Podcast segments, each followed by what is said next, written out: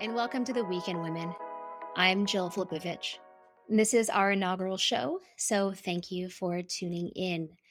The Week in Women will be a weekly show that runs down the headlines in gender and women's rights and then does a deeper dive into one single important story.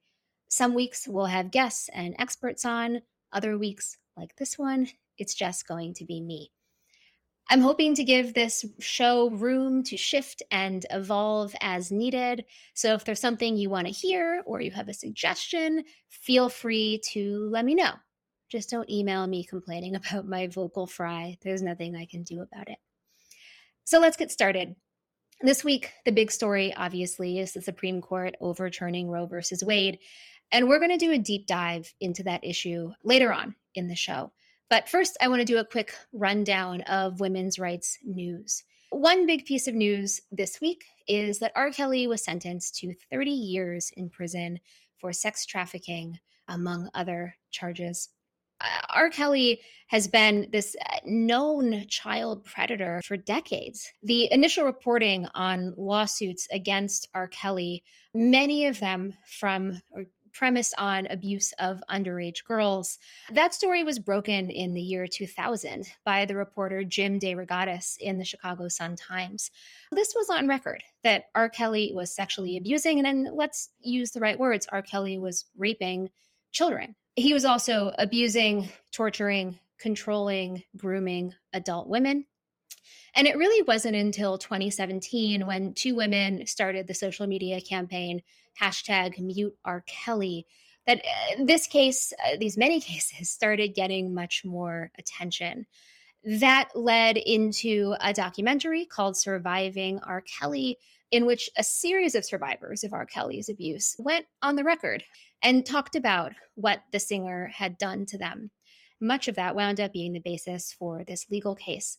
R. Kelly was charged in 2019, the same year that Surviving R. Kelly and Jim DeRogatis' book both came out detailing R. Kelly's long, long history of abuse. One thing that Surviving R. Kelly points out and that Jim DeRogatis' book also gets into is that there was a whole system behind him enabling these abuses.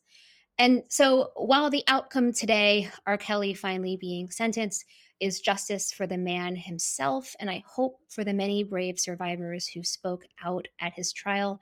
Um, it doesn't quite hold to account all of the other folks who enabled him, who gave him a pass, who made him very, very wealthy while he was abusing women and girls.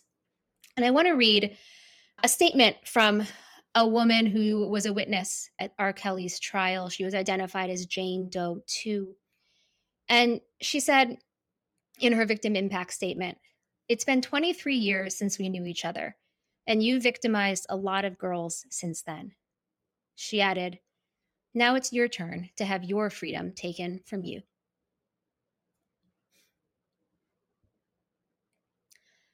Also in the news this week is WNBA star Brittney Griner, who is still being held in Russia on trumped up drug charges.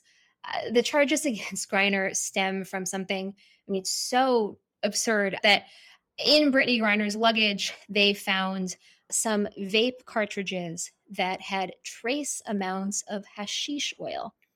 And for this, Griner now faces 10 years in a Russian penal colony. What's clear is that the Russian government, with its incredibly brutal and unpopular war in Ukraine, is trying to use Griner as a pawn in its battles with the United States. And Griner's agent said as much. She wrote in an email to the New York Times Brittney has been classified as wrongfully detained since April 29th, which means that the US government has determined she is being used as a political pawn and as a result is engaging in negotiations for her release, regardless of the legal process. As such, our expectation, Brittney's family included, remains that President Biden get a deal done and bring her home. And finally, in Ukraine, women and children who have been raped by Russian soldiers are demanding justice. And some of them are starting to get it, even if it's just a sliver of what they deserve. On Thursday, according to reporting by the New York Times in Kiev, the first trial for rape as a war crime commenced. And it's being held against a soldier, a 32 year old named Mikhail Romanov. He's being tried in absentia. And he's accused of entering a home, raping a woman in front of her child, and then killing her husband. There have been more than a thousand reports of these kind of war crimes, atrocities carried out by Russian soldiers against civilians in Ukraine. According to one Ukrainian human rights office, they received more than 1,500 calls in a period of just a few weeks detailing sexual violence, detailing other atrocities. According to this same piece, uh, the oldest victim of rape in Ukraine was an 82 year old woman, and the youngest was a nine month old baby. The Russian government insists that its soldiers do not commit war crimes. And I want to read a line from Valerie Hopkins's piece. She writes The challenges of prosecuting the assaults are daunting. Evidence is limited, and the victims are traumatized and sometimes reluctant to testify about their assault, if they even report it at all the accused soldiers have mostly disappeared. And here in the US, you probably all know by now that our Supreme Court overturned Roe versus Wade last week. Roe was decided in 1973. It legalized abortion nationwide. And this is the first time really in my in, certainly in my lifetime and probably probably longer, probably in my mother's lifetime, that the Supreme Court has stripped away such a fundamental civil right.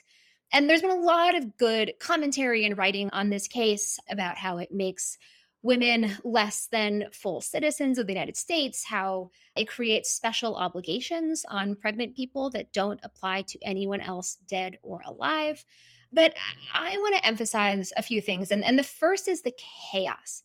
One argument that conservative legal scholars and uh, conservatives generally made against Roe and in favor of the Supreme Court overturning it was that Roe was divisive, that abortion is a divisive social issue, and that having this kind of court issue a ruling from on high only stoked the flames of conflict and made the issue much more chaotic than it had to have been. That's objectively pretty untrue when you look at polling. Roe was very popular even a lot of Republicans, even a lot of folks that self identify as pro life, tell pollsters that they believe that the Supreme Court should uphold Roe versus Wade. But Supreme Court didn't do that. And now we're in a situation where it's not just that where a woman lives determines what kind of reproductive health care she can access. It's what day of the week it is, it's what hour of the day it is. Right now, at the state level, in states that ban abortion at various stages and for various reasons, there's total legal chaos. Pro choice groups are suing, states are defending their laws, uh, state legislatures are scrambling to pass new and more restrictive laws. Some laws have been put into place and then have been stayed by the courts, which means that clinics have closed and then reopened and may have to close again. And the outcome of this is that it's very, very difficult for your average mm. citizen to know not just what kind of healthcare she has access to today, but will she be able to go in for her appointment next week? What kind of healthcare access is she going to have tomorrow? It's a wildly expensive set of legal battles, and it's basically turned into a total massive shit show.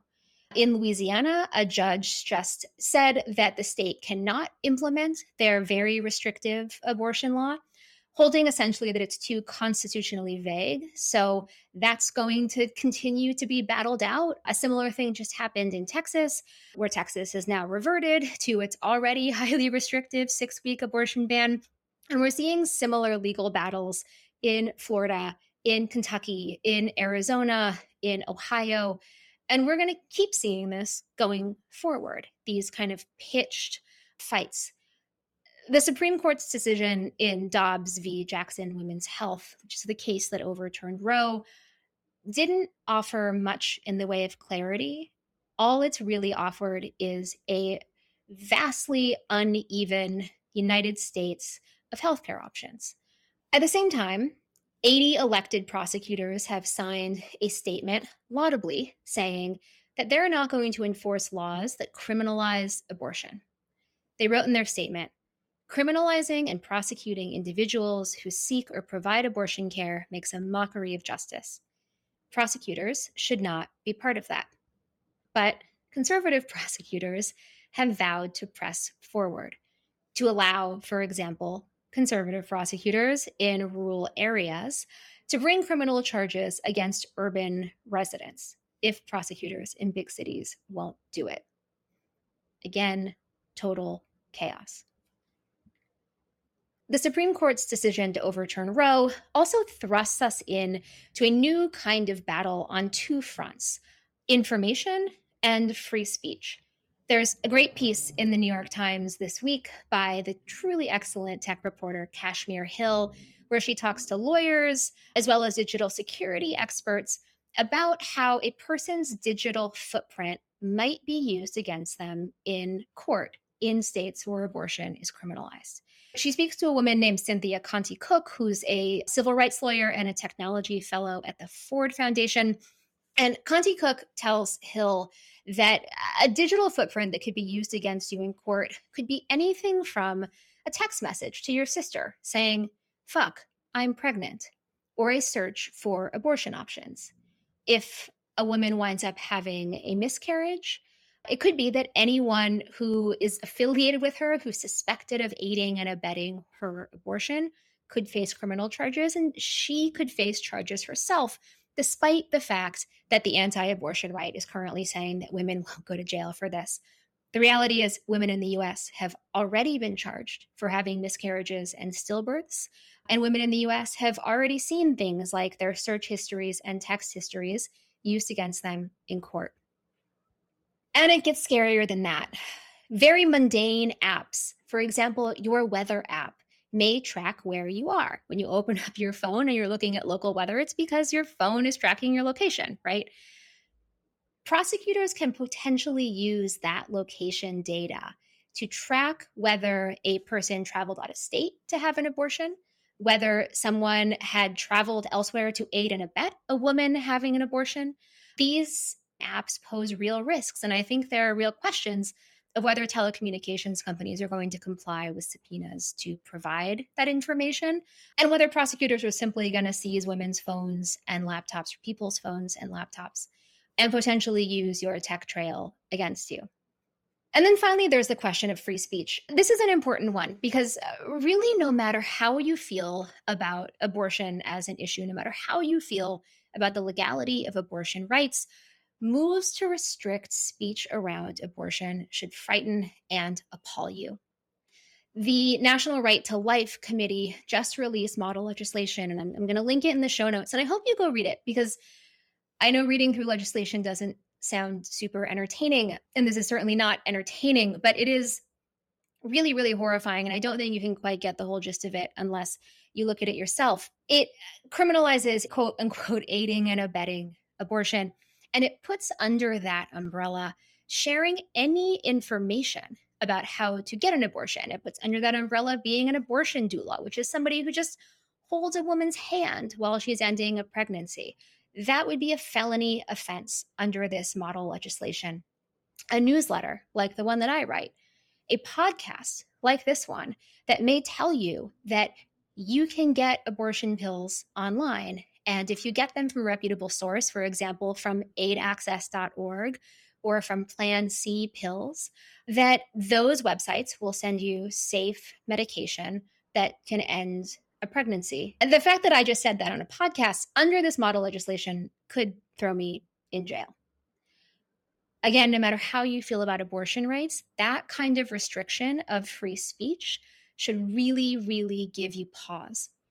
Beyond that, restricting this kind of speech doesn't mean that women won't have access to information about how to get an abortion. It just means they're going to have access to bad information that's going to make abortion less safe. We are not in the same place that we were pre Roe.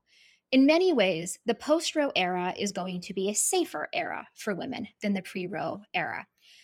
That universe of back alley abortions and coat hangers It's not to say that that's not going to impact any woman, but it is to say that we now have cheap, overwhelmingly safe, and highly effective methods of self-managing abortion, and it's it's misoprostol and mifepristone. Those medications are sold as ulcer medications. They are highly affordable, and right now in the US, they're relatively easy to get.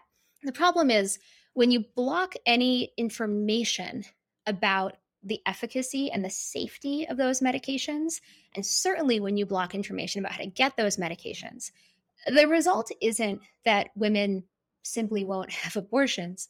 The result is that women who are seeking information on how to self induce will be left with very little information on how to do so safely and will take matters into their own hands, often in pretty old school ways that we know have very dangerous outcomes. And this is also where we see the impact of big and largely unaccountable tech companies. You have this national right to life model legislation that's trying to criminalize even telling a woman about misoprostol, even putting up a billboard in the state of Texas saying, you can get a safe legal abortion in New York. Even having a website that simply gives information, doesn't sell pills, just tells women here's how to use them or here's what the medication is called. Doing any of that can send you to jail. So that's problem one. But problem two is this question of how are Google, Facebook, social media companies, other big tech companies going to react to this new, very balkanized criminal landscape in the US? Will it be the case that if you search for self managed abortion or abortion pills or self induced abortion or how to induce a miscarriage in the state of Texas, will you get the same Google results as you would if you made that search in New York City? I think it's an open question. Will Facebook, Instagram, Twitter allow pro choice organizations that give women accurate information about safe, if not totally legal abortion? Will those organizations, those social media platforms, allow these groups to continue their Facebook pages, to post on Twitter, to post on Instagram, to reach folks in the way that in the year 2022 is totally standard. This combination of hyper surveillance and the shutting down of information sharing really does pitch us into an incredibly scary future. We are in a whole new world, and the anti abortion right is further into your uterus, into your phone, into your laptop, and into the most intimate aspects of your life than ever before. And that's it from me. This has been The Week in Women. I'm your host, Jill Filipovich. Just as a reminder, paid subscribers to my newsletter get this podcast before anyone else. You can become a paid subscriber by going to jill.substack.com and it'll be released a few days later for everyone else on again jill.substack.com or on Spotify, Apple Podcasts, or wherever you get your podcasts. Thanks for listening. Bye.